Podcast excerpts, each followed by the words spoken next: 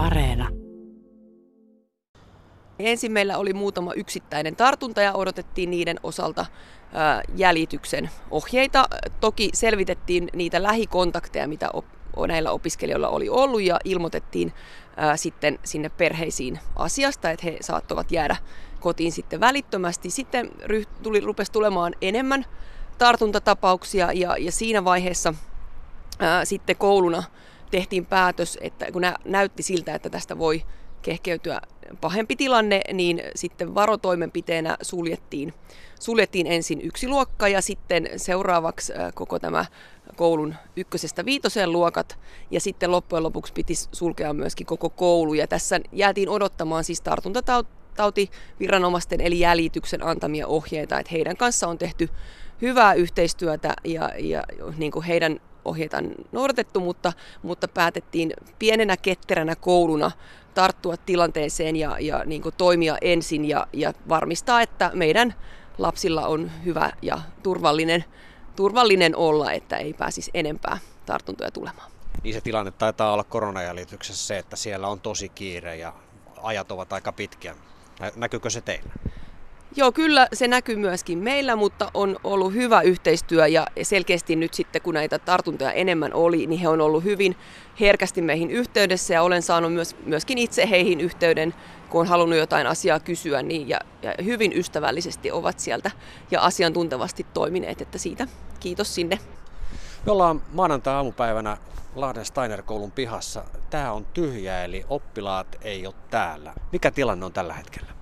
Tilanne on se, että oppilaat opiskelee etänä kotoa, kotoa että tämän viikon torstaihin saakka. Teillä on noin 270 oppilasta koulussa.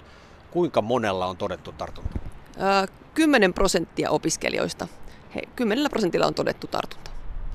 Teillä on eri ikäisiä. Miten sä pystyt kertomaan tarkemmin, että minkä ikäisillä tätä tartuntoja on?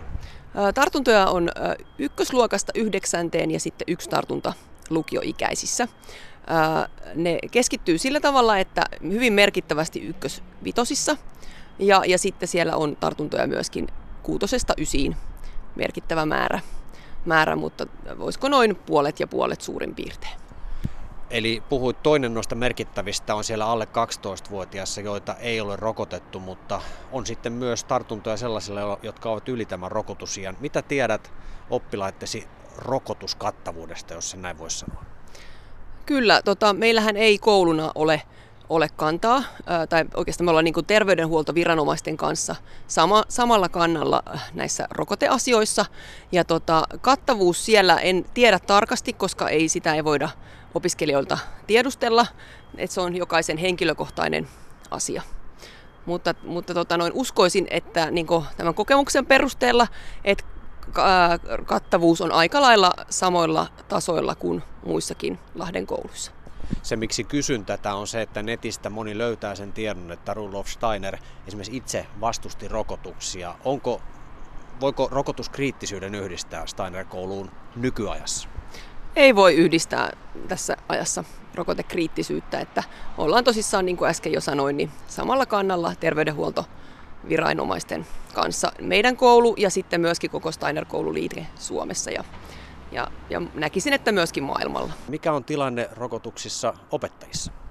Joo, lä- lähes sataprosenttisesti meidän opettajat ja henkilökunta on rokotettu, rokotettu ja tota, tilanne on siis hyvä siltä osin. Miten yllättäen tämä tilanne on tullut vai onko teillä ollut jo niin kuin näitä koronaryppäitä aiemmin? Joo, meillä ei ole ollut ryppäitä. Me päästiin tähän, tähän syksyyn saakka ilman ainuttakaan koronatartuntaa täällä koulussa. Eli tarkat on ollut meillä, meillä ne koronatoimet. Ollaan seurattu ihan tarkalleen Lahden kaupungin linjaa. Eli se Lahden kaupungin ohjeistus on toiminut myöskin meidän ohjeistuksena aika lailla pilkulleen, koska tiedettiin, että tehdään me niin tai näin, niin sieltä tulee, sieltä tulee aina niitä vastalauseita ja sen takia me ollaan vahvasti nojattu siihen Lahden kaupungin linja on toimittu aivan samoilla ohjeilla ja myöskin sivistysjohtajalla ollaan oltu yhteydessä ja hän on antanut meille sitten aina välillä lisäohjeita. Minkälaista keskustelua rehtori on käynyt vanhempien kanssa? Onko tiedon tarvetta ollut tai muuta?